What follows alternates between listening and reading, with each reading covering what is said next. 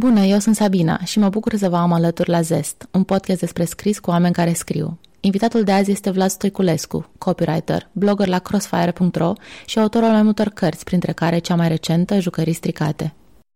Bună, Vlad! Mulțumesc că ai acceptat invitația să facem interviul ăsta. Bună, Sabina! E... Nici nu era greu de acceptat, sincer. Ok, mă bucur să aud. Uh, ce faci? Stau, ceea ce nu e chiar cea mai productivă activitate în ultima vreme, da. Ok, păi să vorbim ca să fie mai productiv. Ok, să umplem spațiu. Uh, spune un pic despre cum ai început tu, ce ai studiat și spune cum ai ajuns în publicitate. Am făcut facultatea de jurnalism și științele comunicării, știu, e o, o rotiță indispensabilă a societății de consum și m-am specializat pe publicitate, am făcut și master în direcția asta. Inițial am început uh, cu PR-ul politic, culmea, și la un moment dat mi-am dat seama că sunt niște lucruri pe care chiar nu vreau și nu pot să le fac sau despre care nu știu dacă aș mai vorbi cu mândrie peste niște ani și în momentul în care lucrurile au să zic că au ieșit din zona PR-ului și se duseseră în altă pare că mi-am dat seama că pentru a avansa trebuia să fac anumite lucruri sau să promovez anumite idei cu care nu eram neapărat uh, în regulă.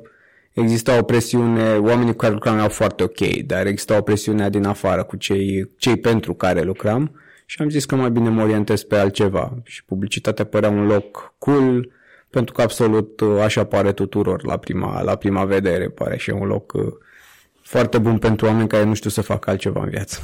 Câți ani aveai când ți se părea un locul și vrei să intri în... Nu știu, când m-am apucat de muncă aveam 19 sau 20, 19 ani aveam când m-am apucat de muncă și prin publicitate am vrut să intru prima dată pe la 21, am început o colaborare 21-22, dar efectiv în publicitatea mare am intrat pe la vreo 23 de ani, cred că eram la master, după ce avusesem o experiență un tocmai plăcută cu o agenție mică și aveam senzația că toată publicitatea e nasoală, până am dat chiar de niște oameni faini și un profesor care mi-a zis bate și pe la uși mai mari, că nu peste tot la fel. Ai intrat în publicitate pentru că îți plăcea să scrii și vrei să, uh, să folosești talentul ăsta cumva sau ți plăcea publicitatea și zici ce aș putea face eu în publicitate, m-aș pricepe mai bine la scris decât la design? Uh, nu, cu siguranță scrisul era, a fost întotdeauna principalul motivator, pentru că, cum să spun, nici nu mi-a plăcut cartea și că trebuie să fac și eu ceva cu viața mea, tâmplărie nu eram bun Într-un fie vorba, în prima fază toată lumea credea că o să devin programator, inclusiv în liceu, fiindcă programam jocuri, lucru cu care m-am ocupat și mai târziu pe partea de programare, dar și atunci toată partea asta tehnică era un fel de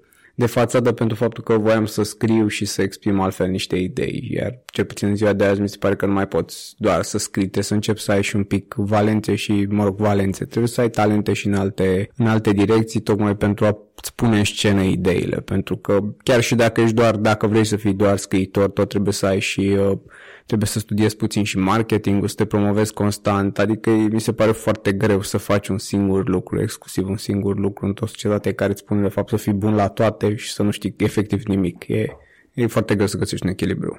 Și ce știi să mai faci în afară de scris? Păi, cum spuneam, mai știu să fac puțin, da, puțină programare, Mă mai joc din când în când de compusul de muzică și tot felul de alte prostioare. Când să un instrument? Grafică. Oh, nu, am cântat la chitară pentru o vreme. Acum vreau să mă apuc din nou și am terorizat lumea cu o muzicuță niște recent, dar nu, e, nu, chiar, nu pot să spun chiar că îmi place să cânt la ele, mai mult îmi place să compun și să aranjez muzică. Sunt foarte, foarte, sunt un chitarist foarte încet. Cred că e deja un, un gen special pentru mine. Când o piesă în trei ore e super.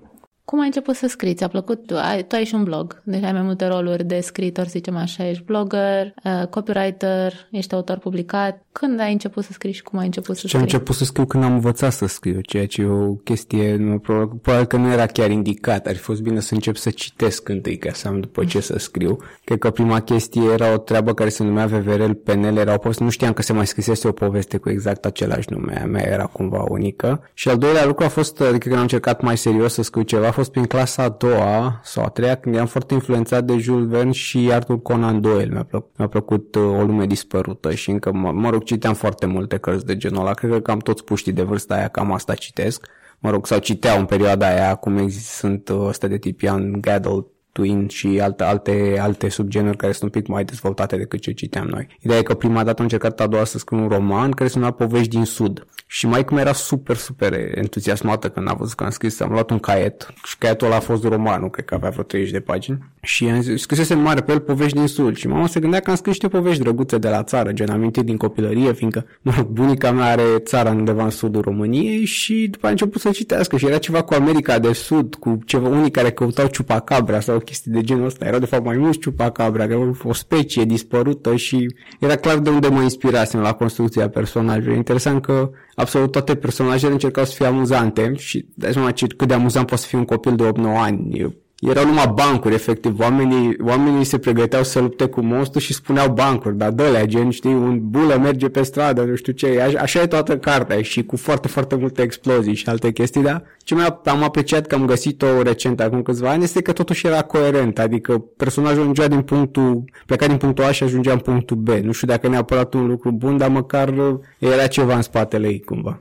Pentru 8-9 ani cred că e mai mult decât, uh, decât bine. Deci ai scris romane încă de la 8-9 ani. Povești. O să le lansez cândva, să se iau piața românească prin surprindere. O colecție de povești din copilărie. Continui să scrii povești? Continui să scriu povești, nu le public atât de des pe cât aș vrea, pentru că sunt și un pic dezamăgit de viața românească, de aia mă și gândesc puțin mai serios la cea de afară, am mai participat pe la concursuri. De și... piața sau de viața românească? De piața românească și de viața românească. E, cred că merg mână-mână. Piața oricum e o un fel de efect secundar al, al vieții și al societății în general. Și vrei să scrii în engleză sau vrei să-ți traducă cineva ce Vreau să scriu direct în engleză. E o diferență oricum destul de mare. Am constatat la mine că e chiar și o diferență mare de stil, tocmai pentru că engleza nu e limba mea nativă, dar lucrând în același domeniu ca și tine, de altfel, cu unde lumea te forțează să gândești cumva în engleză, ajungi, e un stil mult mai concis, mult mai dinamic, cumva mai potrivit limbii, că oricum limba engleză e mult mai concisă și automat mi-am dat seama că este diferențe destul de mari între stilul care scriu în română și stilul în care scriu în engleză, o traducere s-ar putea să nu fie, să nu fie, să fie ceva ce n-aș mai recunoaște, ce n-ar fi chiar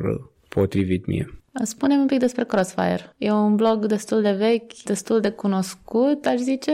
Scris, scrii în continuare pe el, scrii constant pe el și pe lângă asta vreau să te întreb dacă mai e relevant să scriem pe bloguri veche, într-adevăr, nu știu dacă mai e cunoscut. Era cunoscut prin 2009-2010 când aveam ambiții din astea și atunci eram și prin topul ăsta. Mă, mă băgam în seamă cu lumea. Uh, cred că are vreo 12 ani sau cred că o să fac chiar 13, 2005-2006, cam atunci treceam la facultate.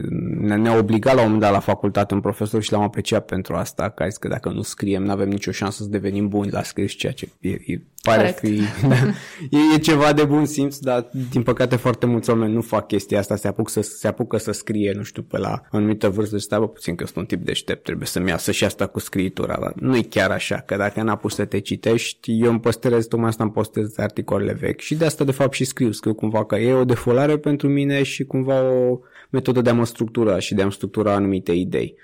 În momentul în care mă uit în urmă, pot să simt că am evoluat, pentru că scriam niște tâmpenii prin 2006-2007, poate că ideile erau bune, dar erau exprimate atât de, nu știu, se vedea stilul ăla de, de puști care mai are de trăit niște ani până să înțeleagă niște lucruri. Și da, e relevant să mai scrii pe blog, nu știu dacă neapărat pentru alții, e clar că publicul mare nu mai e pe bloguri, nici măcar pe medium și pe sonele mai selecte, dar e relevant să scrii pe blog pentru că nu e un mediu atât de efemer și ai control asupra lui și dacă chiar vrei să scrii ceva ca lumea, că ceva care să te reprezinte, ai mult mai multe șanse să te uiți la un moment dat pe un blog și să rescrii sau să readuci în discuție anumite teme versus Facebook, unde deja a doua zi s-au terminat like-urile, s-a terminat, s-a terminat să zic și popularitatea și relevanța informației. Chiar mă doare să văd scriitori buni, fost jurnaliști și alții care scriu niște articole imense pe Facebook și te primesc like-uri și comentarii și pe aia dispar și le caut disperat după aia pe timeline-ul lor, mai ales că dacă sunt niște lucruri, de exemplu, niște comentarii sociale, foarte greu să-ți dai seama după aia ce, unde le-ai scris, ce, despre ce e vorba. Deci nu, nu ești fanul scrisului pe Facebook? Scriu pe Facebook, dar în general tot felul de glumițe și tâmpenii la care știu că, care știu că ar putea să înveselească ziua cuiva și mai puțin să-l facă să gândească, pentru că nu mi se pare că e un spațiu. Adică Facebook-ul e cum cea John Oliver, un fel de coște gunoi al internetului care intrăm cu toții din când în când, pentru că ne place acolo, dar nu e chiar ceva din care să ne întoarcem cu, cu lucruri bune. Deci blogul e mai mult uh, un exercițiu prin care te poți îmbunătăți tu, îți poți urmări evoluția, poți să ai o arhivă personală a ceea ce ai scris, poate e mai puțin în ziua de azi o, un mod prin care te poți promova mai ușor.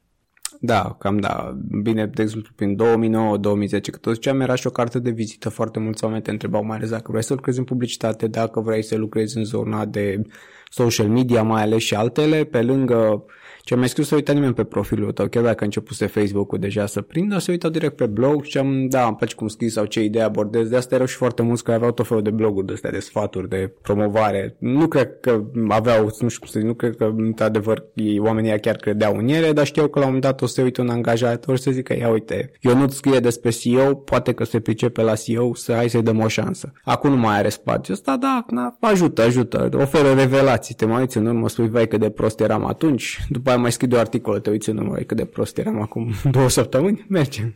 Apropo de blogul ca metodă de promovare, în ultimul timp sunt foarte multe bloguri de parenting. Am fost chiar la o conferință recent de marketing și toți care puneau întrebări din sală aveau un blog de parenting într-o formă sau alta.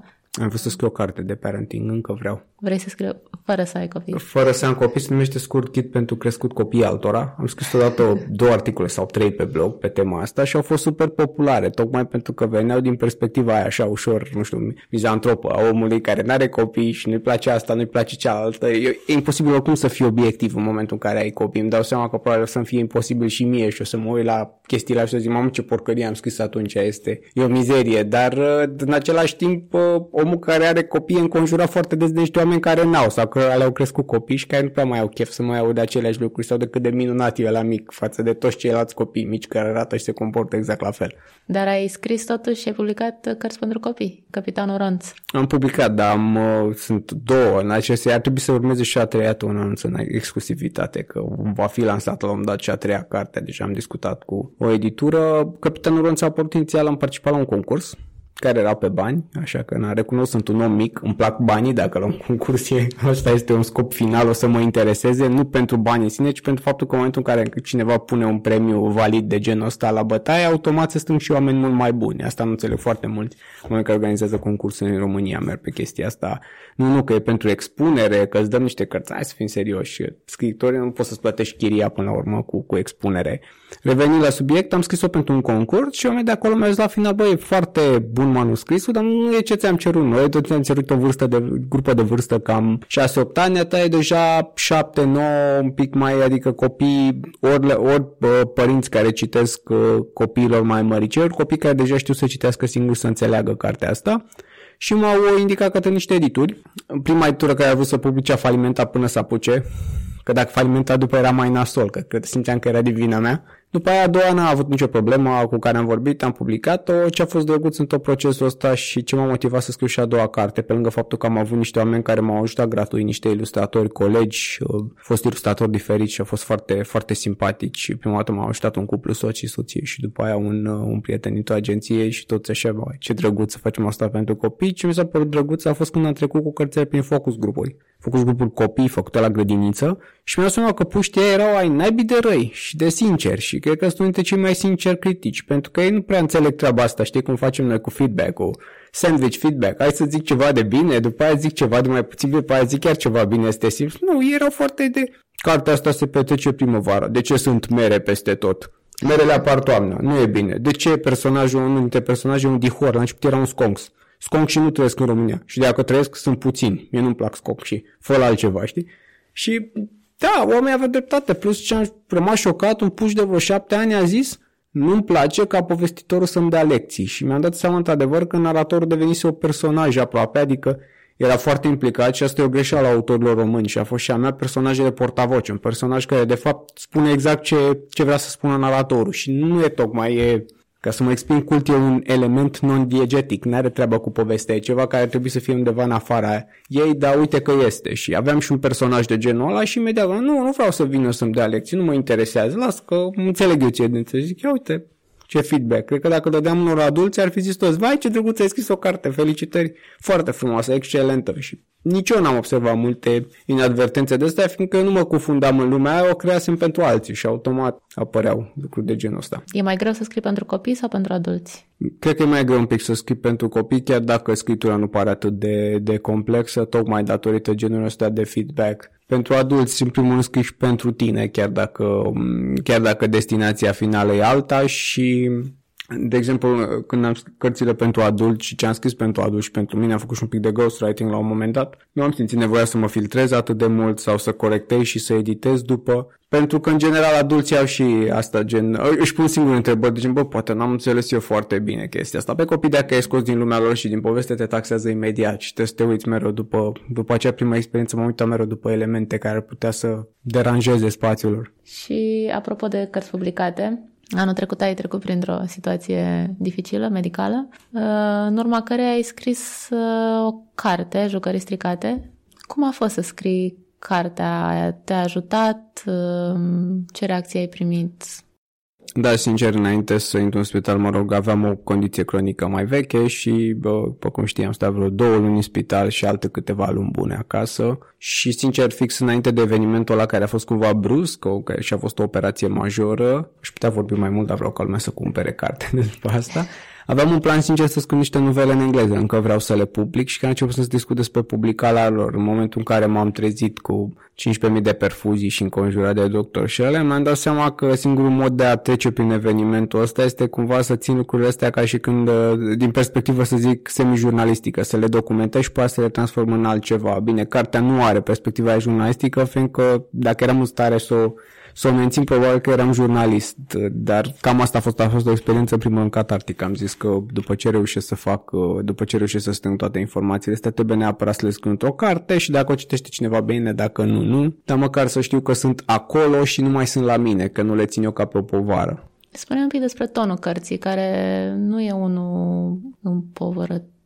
Da, la început m-am gândit să fie așa un pic, uh, am doar câteva capitole din astea autoreflexive așa și mai grele, pentru că mi-am dat seama că mai grele în sensul de mai greu de citit, nu că ar fi cine știe ce profunzime acolo. Plus mi-am dat seama că dacă totuși cineva ia cartea asta și o citește, probabil cineva care se află în aceeași situație ca mine sau cum au fost foarte mulți cititori, pur și simplu curioși și conștienți de faptul că viața poate să-ți rezerve uneori și genul ăsta de surprize. Și din punctul ăsta de vedere m- trebuie să m-am gândit că cartea putea să aibă și un rol așa de, de manual de self-help aplicat, adică să aibă tonul ăsta mai jucăuș să arate, uite, cam așa se poate trece despre asta, peste asta, așa poți să faci mișto de asta, pentru că nu sunt niște situații foarte, foarte plăcute, indiferent de ce ai ajuns în spital, Uh, mă rog, sistemul medical românesc are și o reputație destul de proastă, uneori meritată, în cazul meu s-a demonstrat a fi nemeritat, adică nu pot să spun că am fost tratat uh, tratat prost, am avut nemulțumiri, dar n-am simțit nevoia să le subliniez în carte, fiindcă se ocupă alții cu anchete de genul ăsta, mi-am rămas cu niște oameni foarte faini care au vrut să mă ajute și automat m-am axat pe ei, m-am axat pe cum poți să depășești anumite lucruri, cum poți să încerci să tratezi umoristic faptul că na, te plimbi cu o mască, cu un tub ieșit pe tine și șcăpătesc pe coridor, pentru că nu e, nu e situație. În momentul imediat ce începi să splângi de milă, e la fel ca și cu o boală cronică, de fapt. Dacă începi să splângi de milă, atunci boala câștigă, condiția ta câștigă și trebuie, trebuie, trebuie să nu lași niciodată garda jos pe planul ăsta, adică să te gândești, mamă, boala m-a transformat în altceva. Ai început să scrii când erai încă în spital sau după? Îmi luam notițe când eram în spital, nu puteam să scriu pentru că nu puteam să țin mâinile foarte drepte în perioada aia. Ce reacție ai avut?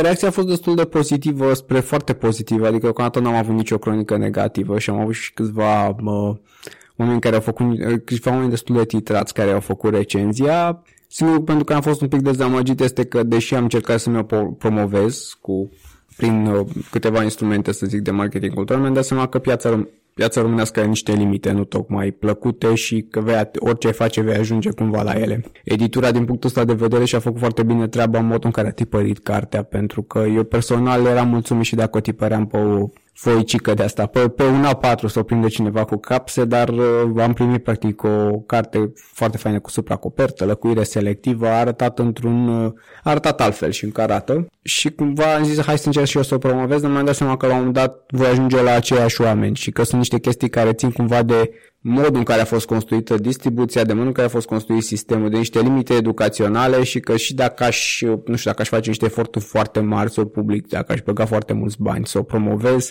până la urmă nu aș ajunge la mult mai mulți oameni cu ea. Nu cred neapărat că oamenii au nevoie de cartea asta, dar m-am gândit pe viitor pentru atunci când o să scot cartea aia pe care în capul meu o să cred că e esențială și că toată lumea trebuie să o citească, trebuie să mă gândesc foarte serios cine e toată lumea în cazul României spune un pic despre procesul de publicare a unei cărți. Poate e cineva care se gândește să publice o carte sau cum e? E complicat? Care, ce ar trebui să mi se facă? pare foarte, nu mi s-a părut niciodată foarte complicat. Uh, depinde foarte mult și ce încredere ai în manuscris și cât, timp, cât există un manuscris, pentru că aproape pe toată lumea pe care o întrebe are de gând să scrie o carte la un moment dat. Și mulți sunt foarte, adică vorbesc foarte mult despre chestii să nu se apucă să o scrie. Mie nu se pare ceva foarte, foarte complicat să o scrii, să mai degrabă adetul lui Stephen King aici. După ce ți-ai stâns toate ideile, să scrii ca și când ar fi o a doua meserie. Și tu scrii două, trei ore pe zi și la un moment dat îți faci timp să tai, să tai cât mai mult, să te corectezi, dar nu atunci când scrii. Când scrii, trebuie să intri într-o stare de flow, ca să citezi un pic uh, psihologia cognitivă. Și uh, din punctul ăsta de vedere asta mi se pare cel mai greu pas. După care trebuie să faci uh, un așa zis pitch, adică să, să contactezi și să-ți uh, licitezi lucrarea la edituri. În România nu există sistemul ăla cu agenți și asta e cumva mai bine, pentru că pe afară nu prea te ia nimeni în seamă dacă nu ai un agent sau un reprezentant al mai multor scriitori care deja ți-a validat manuscrisul. Aici poți să te duci să te adresezi direct editurilor, să negociezi niște, niște lucruri. Ideal ar fi să ți-l publice. Eu personal n-am plătit niciodată pentru nicio carte, nici măcar pentru primul manuscris. Nu știu dacă asta este o informație neapărat relevantă, dar sunt oameni care se grăbesc foarte tare, deși manuscrisele lor sunt bune și se duc la prima editură care s-ar putea să nu fie de fapt o editură, ci un fel de tipografie și pentru ea nu prea contează dacă ești Cărtărescu sau Ion Popescu care de-abia a lansat ăștia banii atâta costă, dacă vinzi, ți recuperezi, dacă nu, nu. Probabil că nu o să ți recuperezi în stilul ăsta. Adică, din punctul meu de vedere, este să discuți, mă rog, gândești în stadiul ăsta să discuți cât mai mulți editori, să vezi cine ar fi dispus să o, o, să o publice, în ce condiții, unde o să o promoveze. Pa începe procesul de editare, care nu e destul de greu. În cazul meu a fost, a mers foarte bine, dar uh, știu oameni care au stat și luni întregi doar certându-se cu editorii ce să bage, ce să scoată și mă, după publicare începe partea grea, că după ce te lau și dai cartea tuturor prietenilor, trebuie să te duci, să mai fi prezent la târguri, să încerci să promovezi în toate zonele posibile online, offline dacă e posibil. E un pic mai greu decât, decât trebuie în România, asta încercam să zic. Adică în alte țări sunt niște canale, sunt acele, să zic, întâlniri cu scriitorii, sunt tot felul de serate și oamenii adică chiar se, se îngrămădesc. Dacă le-a plăcut o carte, chiar vor să-l audă pe scriitorul ăla. Nu-i doare, să zic, să dea 3-4 euro să vină la o seară să se pună niște întrebări scriitorului care i-a impresionat printr-o carte. Nu zic neapărat că asta trebuie să se întâmple în România, dar întotdeauna pus să ok, unde o promovezi? Apar, să zicem, la TV. Am avut norocul ăsta să fiu să am și niște recenzii televizate. Apar, să zicem, în online. Te mai promovează prietenii, vezi că X a scris o carte bună, eu am avut noroc să mă promoveze și câțiva medici că le-a plăcut cartea. Și după aia unde te mai duci? Nu există un circuit al prezentărilor, al vorbitorilor, în România nu este un circuit al cărților, nu știu cum ajungi, de exemplu, mi-a fost foarte greu să-mi livrez mai ales cărțile pentru copii, le voiau anumiți prieteni și nu aveam, nu ajungeam în librăriile alea sau în orașele pentru că nu existau librării și costa și foarte mult transport online pentru ei, am ajuns la un dat să le cumpăr eu, să le livrez în persoană sau să le trimit și aia era cumva, că nu, nu mergea altfel. Și de ce crezi că la noi e o piață mai puțin dezvoltată decât Mm, sunt foarte, foarte multe, nu știu, sunt foarte multe cauze. Una dintre ele este că n-aș da vina niciodată, adică foarte mulți zic, mamă, publicul, nu sunt români, nu sunt citiți, dar publicul ți-l cam formezi și după noi am avut o, o mare problemă pentru că imediat după 90 lumea chiar avea o sete de cărți, tocmai pentru că fusese reinterzise în perioada comunistă și se cumpărau foarte, foarte multe și multe edituri și mulți oameni care ar fi avut puterea să schimbe ceva, atunci s-au gândit să-și educe publicul, să dezvolte un gust real. Erau foarte fericiți că lumea consuma cărți și ziare și le vindeau ca pe, ca pe marfă la prozar. Atunci trebuiau dezvoltate niște canale reale de distribuție, așa cum erau acele chioșcuri de ziare care nu prea mai există în rețele mari cel puțin, trebuiau să fie niște rețele de librării poate naționale, se putea impune niște legi, cum sunt în Germania sau Norvegia, care să protejeze aparițiile noi, pentru că e deranjant pentru un autor, nu știu, a cărui carte se vinde cu 35 de lei, să zicem, să o vadă a doua zi la o super reducere pe un site care de altfel doar așa lucrează, nu știu, forțează editurile să dea totul la reducere, atunci care e valoarea reală a cărții, cum începi să, să-l faci pe consumator să, să-și dorească cartea ca fiind un produs nou și un produs complet până la urmă. Adică sunt niște măsuri care trebuiau luate, care încă ar putea să fie luate. Și da, este și o problemă de educație, nu știu dacă neapărat de educație generală, cât de educație a cititului, că timp școala românească promovează însă aceea, încă aceiași autori canonici, unii dintre ei buni, alții buni doar prin comparație, în sensul că nu aveau concurență la vremea respectivă, așa că ok, cel mai mare poet, cel mai mare scriitor, cel mai mare și așa mai departe nu prea ai cum să dezvolți gustul pentru lectură nouă. Adică, personal aș prefera, de exemplu, mi-ar fi mai ușor să scriu pentru un adolescent care a citit Harry Potter decât pentru un adolescent care a citit la Medeleni, din punctul ăsta de vedere. Adică ar fi, mi-ar fi mai ușor să-l prind cu ceva. Da, corect. Îl înțelegi mai bine și e mai contemporan. Clar. Și altă structură narrativă, că până la urmă narațiunea ne guvernează viețile și narațiunile vechi, alea în care așteptai foarte, foarte mult pentru orice, s-au cam dus și lumea de azi e mult mai dinamică, așa că și scritura s-a adaptat. Foarte, foarte multe romane profunde, inclusiv romane nominalizate la Nobel, au pasaje din alea de acțiune pură, de dinamism. Auzeam pe cineva criticând asta. Mi se pare bine, pentru că cam așa e și viața reală, nu prea, prea ai timp să stai să te uiți pe geam trei ore, să te gândești la cum a fost viața ta până atunci și așa mai departe. Ei, sunt și momente de astea în care mâncăm ciorbă, nu? Că tot ai zis de educație și de edituri și de, mă rog, de educația publicului.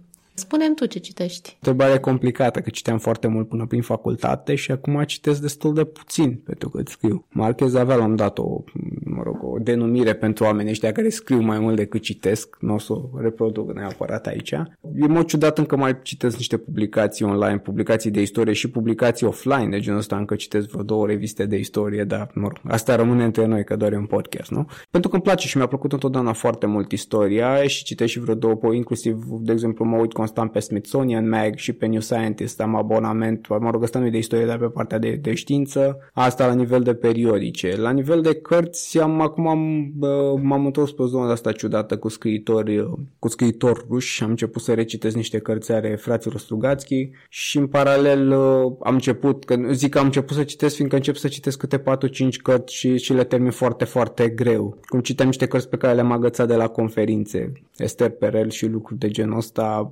despre de toate, despre relații, despre publicitate. Cred că, cred că în momentul ăsta am început vreo trei cărți. Sper să și termin măcar una și zic misiune îndeplinită dacă e. Uh, când vine vorba de scris, de publicitate, de comunicare, de domeniu, domeniile astea conexe, uh, ai putea recomanda una, două cărți? Vreau să o recomand pe aia pe care o recomandă toată lumea, dar pe care nu o citește nimeni, Stephen King on Writing. Știu că în România fusese tradusă ca Misterele Regelui și nu mi-a plăcut pentru că părea destul de arogantă traducerea asta. De altfel, Stephen King e foarte sincer și destul de umil în anumite pasaje acolo, dar niște sfaturi de, de foarte mare bun simț și nu știu, citiți dicționare. Sunt foarte multe cărți despre scriitură, foarte multe cărți care, care mi-au plăcut, dar pe majoritatea, nu știu, aj- ajungi de fapt să le conștientizezi după ce ai trecut un sus prin, prin uh, situațiile alea. De asta recomandase King pentru că avea niște chestii de bun simț legate de, de, de perspectivă narrativă și de, de chestii de genul ăsta. Și de procesul de editare. Exact, exact. E și una din cărțile mele preferate, mi se pare că dă niște sfaturi, cum ai zis de bun simț și le îmbină și frumos și cu viața lui. Da, asta e, că a deschis foarte, deschide foarte frumos cu, cu experiența lui. Ți-ar plăcea și să scrii și tu autobiografie? Nu știu dacă mi-ar plăcea să scriu autobiografie. Cred că mi-ar plăcea să scriu o biografie legată de, de primii ani în copilărie, care mi s-a părut foarte cool, pentru că reușeam să trăiesc într-o lume a mea, dar partea bună este că am târât și pe alții în ea. Am niște personaje foarte colorate.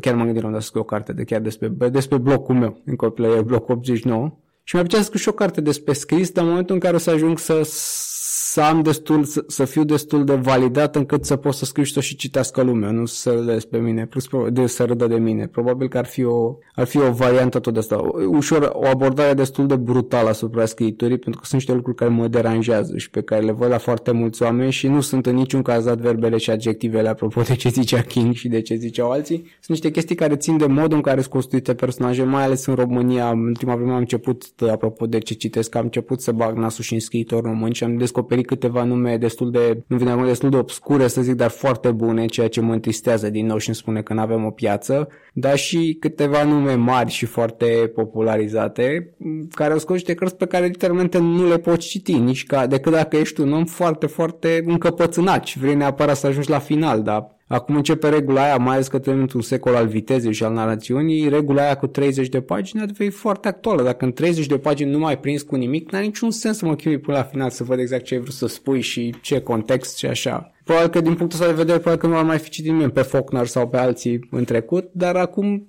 se cam aplică, mai ales pentru scriitorii noi, pentru cei care nu au ajuns încă să fie clasici. Și ce probleme vezi? Nu construiți bine personajele, descrieri prea lungi, lipsa acțiunii? Văd o problemă pe care o văd și la mine în viața de zi cu zi. Nu știu, poate mai puțin scritură, e prea mult ego. Apropo de personajele cu portavoce și altele, vocea narrativă este atât de puternică și, foarte, de, și de foarte multe ori îmi spune exact ce ar trebui să cred din ce au scris, ceea ce e, asta apropo și de critica copilor, ceea ce arată că suntem încă cumva imaturi în zona asta, nici n-am avut niște nume, avem să zicem, apropo de Mircea Cărtărescu, câțiva, mai sunt, uite, și Radu Paraschivescu care a găsit o, un echilibru foarte bun între, între comercial și uh, o zonă cultă, avem câțiva autori, bine, ei sunt deja din zone diferite, dar zic, avem un Norman Mane, mai avem câțiva autori care au încercat cumva să dea o direcție, dar nu avem, noi avem, noi avem ori scritură foarte bună, ori o scritură plăcută, nu avem zona aia de bine. Nu avem 30 de autori care spunem că scriu bine, care sunt traduși în alte limbi și în momentul în care intri să zici, măi, aș cam vrea să scriu ca ăla sau nu neapărat ca ăla, dar să fiu undeva unde e el ca poziție. Nu ai zona aia, așa că automat explorezi foarte mult, oamenii sunt foarte tentați să scrie despre ei, uitând că de fapt nu niciun dintre noi nu este foarte, foarte interesant. Știu pe că am scris o carte până la care e despre mine, deci sunt conștient de chestia asta, dar am încercat să mă concentrez pe experiență, mai puțin pe mine în, în ea. E, sunt multe și asta, construcția lumilor, foarte, m-am uitat și la SF-ul românesc, mai ales la SF-urile clasice, mai vechi, nu? E, nu e foarte credibilă, nu sunt, în general când construiești o lume, ai acel uh, contract, să zic, cu cititorul, suspension of disbelief, pe care îl pui la început. Nu știu, în lumea asta, toate lucrurile plutesc la 10 cm, ok, dar dacă toate lucrurile plutesc la 10 cm față de sol, tu îți construiești lumea complet așa, toată lumea plutește la 10 cm, dacă pui o bere, nu mai e la un metru de pământ, la un metru plus 10 cm, mereu ai în minte chestia aia, acel contract cu cititorul. Și mulți n-au nicio problemă să bine magia cu navele spațiale, cu altele, ceea ce e foarte greu de foarte greu de, uh, de procesat de către un cititor, pentru că nu, nu simte că lumea din jurul lui e coerentă. Și din nou asta iar o identifică fiind o problemă care se reduce la educație, ceva legat de cărțile citite, legat de modul, de ce ar fi putut sau ar fi trebuit să învețe la limba română. Eu am avut noroc din punctul ăsta, dar mult, din punctul ăsta de vedere, dar mulți nu prea. Mulți chiar au învățat ani de zile comentarii și alte lucruri. Uh, vorbim aici de oameni care au ca profesie scritura sau care scriu pentru că sunt pasionați, le place, vor să publice ceva. Cum rămâne cu oamenii de rând? Cum scriu oamenii de rând? Aici e o problemă despre care cred că tu ar trebui să știi mai multe decât uh, mine, mai ales că te știu că te-a preocupat la un dat subiectul și ai vrut cumva să, să influențezi în bine partea asta. Din păcate e, e acel dicton care spune că dezarmărul nu e un dicton, e chiar o concluzie a unui studiu că în general dezarticularea scriturii arată o dezarticulare a gândirii și e foarte mult de lucru, mai ales la nivelul omului de rând, mai ales la, uite, și în corporații, la nivel de management, altele, vezi, când trimit așa mail-urile alea din care poți să înțelegi orice, dar de fapt nu înțelegi nimic, îți dai seama că în momentul ăla n-a avut o... Nu poți să, să, să faci pe tot să fie Hemingway la nivel de concizie și nici n-ai vrea să fie Tolstoi să-ți scrie 10 pagini la fiecare chestie, dar parcă, parcă ai mai lucrat puțin cu ei la nivelul, băi, uite ce înseamnă asta, pune în contextul ăsta, fi sigur că 90% din public te înțelege niște reguli cumva de bază pentru scritură în general, oricum. Deci da, e o problemă, nu știu dacă la nivel global, dar în România știu că este pentru că m-am trezit deseori dând lecții pe tema asta, evident că n-a prins nici cu bine pentru că părea la care se dă mare, dar în momentul în care îmi trimis trei mail și nu înțeleg nimic, e clar că ai o mică problemă acolo. Cum e să scrii pentru o corporație? Distractiv, super distractiv. Ți-e dat de publicitate? Mi-e puțin dor de publicitate, nu mi-e dor de programul din publicitate, un pic mai... Asta mă deranja. Chiar apropo de scris pentru diverse la un dat spuneam că în România se poate trăi destul de bine din scris, dar nu prea poți trăi din scritură. De asta n-aș sfătui pe nimeni să se apuce de scris cărți dacă nu vrea să le scrie, mai degrabă să, să meargă pe zona asta de crafting, de, de scritură de scritură utilitară și de perfecționarea scriturii în direcția asta. Nu mi se pare foarte diferit, sincer, să scrii pentru o corporație decât pentru publicitate, doar că regulile cumva sunt altele, strategia din spate alta, produsul final seamănă de multe ori, deci probabil că efortul meu al nostru în general nu e, nu e cu mult diferit. Doar că mediul în general publicitar te forțează sau te potențează cumva să devii ceva mai creativ, să-ți, să-ți ieși așa din, uh, aș vrea să zic zona de confort, dar urăsc expresia aia. Să-ți ieși din tine puțin puțin și să te duci în niște zone pe care poate că nu le-ai fi explorat altfel, pe când zona de corporație îți spune din start care sunt regulile și nu apreciază atât de multă lume dacă le încalci sau dacă ești cum pe total altă bandă autostrăzii. E greu să scrii? Da, asta e o întrebare bună. Nu știu, nu mi se pare greu pentru că bă, pentru mine e o necesitate, adică e ceva ce, din care nu mă pot opri, din păcate, pentru cititorii mei. Așa că nu, nu mi se pare greu. Nici nu, nici n-am, uh, am văzut că mulți uh, scriitori, mă rog, mari, la nivelul care, care nu am cum să ajung, de, apropo de anumite Stephen King și Neil Gaiman și alții vorbeau despre foaia albă ca despre marele taur alb și aveau niște metafore despre, despre amenințarea foii albe pe care n-ai scris nimic. Eu n-am problema asta, mai degrabă problema editarea. Eu sunt un pic grafoman, prefer să scriu 30 de pagini și după aia scot cele două paragrafe care sunt relevante de acolo. Deci n-ai o problemă nici cu ideile, să-ți vină idei. Nu, mi se pare că asta e una, adică nu știu, foarte multă lume ia creativitatea ca pe o chestie de asta nativă și pe ceva la, pentru care nu știu, trebuie să și mi se pare prostie. E un mușchi și trebuie antrenat și sunt niște etape ale gândirii creative și după o vreme chiar nu mai ai probleme cu ideile, dar ideile dacă nu sunt puse în practică oricum nu valorează nimic, așa că... Cum antrenezi mușchiul creativității? Păi odată prin scriind și citind uh, celebrul sfat al uh, unor scritori mai mari uh, și în al doilea rând uh, Cred că e vorba și de a-ți încerca să-ți cunoști foarte, foarte bine procesul creativ. Să înțelegi că ai acea parte de informare, că ai o parte de, de, de stat degeaba, că există partea de explozie creativă, să-ți dai seama când vin momentele astea, să le exploatezi, să știi când să tai, să știi când să lași. Uh, sunt niște lucruri care vin doar prin, prin uh, exercițiu. Și poți să, oricum, mușchiul creativ poți să-l antrenezi și fără să scrii, efectiv. Poți să-l antrenezi și, nu știu, jucându-te și făcând ateliere pentru niște lucruri pe care, de exemplu, nu știu, te apuci de caligrafie, deși tu ești contabil. Niște chestii care să te scoată puțin din acele structuri cerebrale care deja s-au întărit și care de multe ori spun nu, nu, nu, tu nu ești un individ creativ, te ocupi cu cifrele, tu stai aici, tu stai la locul tău, ok. Deci cam, cam astea ar fi. Învățare continuă. Ce planuri de publicat mai ai? Ai vorbit deja că vrei să mai ai niște idei de cărți, dar ai ceva în lucru? Uh, am niște novele în engleză pe care spuneam că vreau să le public înainte și sunt terminate deja, dar uh, mi-e puțin leneș sau mai degrabă frică să mă apuc efectiv să mă lupt pentru publicare. Nu știu dacă vreau să le public. M-am gândit să le public cu editura de aici, printr-un, uh, printr-un site de distribuție de afară. La un dat m-am gândit să le public și pe compropriu, încă nu sunt foarte sigur. M-am gândit chiar și la un sistem mai drăguț de tip Patreon pentru ele, mai ales că sunt novele. Uh, încă mai, mai trebuie să mă gândesc la aspectul ăsta. Altfel am un uh, de ăsta de, nu știu, un parcurs editorial pe ca, care e destul de stabilit în capul meu. Cred că am vreo 10 cărți pe care aș vrea să le public, doar că mă, ți-am spus, mă descurajează cumva nivelul lor de răspândire. Încă nu sunt sigur dacă vreau să le public complet în engleză, dacă aș vrea să le traduc, unde aș vrea să le, să le public. Sunt niște de dileme personale. De publicat, clar, o să încerc să le public și să le scriu. Important e că ai idei. Multă lume se blochează acolo. Și important e că ai trecut prin procesul ăsta și știi că îl poți duce la capăt. Iarăși, cred că mulți poate încep niște lucruri și nu reușesc să-și impună disciplina să le ducă. Cu a doua parte, da, nu știu, cu prima cu ideile, cred că toată lumea are idei, da? Foarte puțin se opresc asupra lor. De asta de multe ori ne uităm la firmele astea mari și ce, ce mare lucru. Pentru că a avut o idee singură, fixă și omul s-a ținut de ea și a dedicat toată energia unei idei. Dacă ar fi să te identifici cu un personaj dintr-un roman, dintr-o poveste, Cine ar fi? Mm, mă gândeam la una din cărțile mele preferate, adică la mm, Mama Noaptea lui Cărvonegu, dar nu cred că vreau să mă identific cu personajul de acolo, trebuie să mă mai gândesc puțin cu... E complicat, sincer. Mi-am făcut deja o selecție și încerc să încerc să elimin. Poți să zici mai multe dacă ai mai multe personaje care te identifică atunci o să mă identific cu un personaj dintr-o carte apropo de frații Strugați, că e din negreu să fii zeu, personajul principal Anton, care nu sfârșește bine, tocmai pentru că își supraestimează abilitatea de a relaționa și subestimează abilitățile altora. Mă nu știu dacă asta era neapărat mesajul pe care voia autorii să-l transmită, dar eu cam așa l-am văzut pe personaj și multe dintre așa zisele lui panseuri intelectuale le-am observat și la mine și le-am observat ca greșeli de caracter, nu neapărat ca ceva, ceva pozitiv. Ok. Eu nu mai am întrebări. Dacă vrei tu să mai spui ceva sau să mă întrebi tu ceva pe mine. Ce mai faci? Cum e, cum e acest, cum, cum este primul podcast, nu, din serie? Excelent, bineînțeles. Până plec de aici, începe editarea, în esență. Când scriu o carte, în primul rând, pentru că n-am, nu mașini doi care și o carte bună. Scriu deja o carte. Da? Da, da. Scriu o carte despre scris, apropo de ce ziceai tu, că nu vrei să scrii despre scris până nu te ia lumea în serios. Eu am hotărât să încep cu carte despre scris ca să... Da, e despre scrisul de zi cu zi, ceea ce ziceam mai înainte. Acolo simt că aș putea să dau niște sfaturi.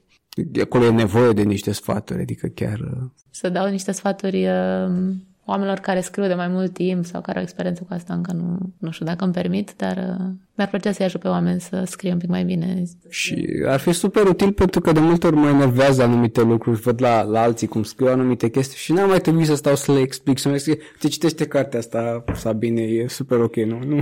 Bine, mai e un pic până atunci, dar uh, mă bucură ideea de promovare pe care ai. ok, cam atât. Ah, mersi. Mulțumesc și eu.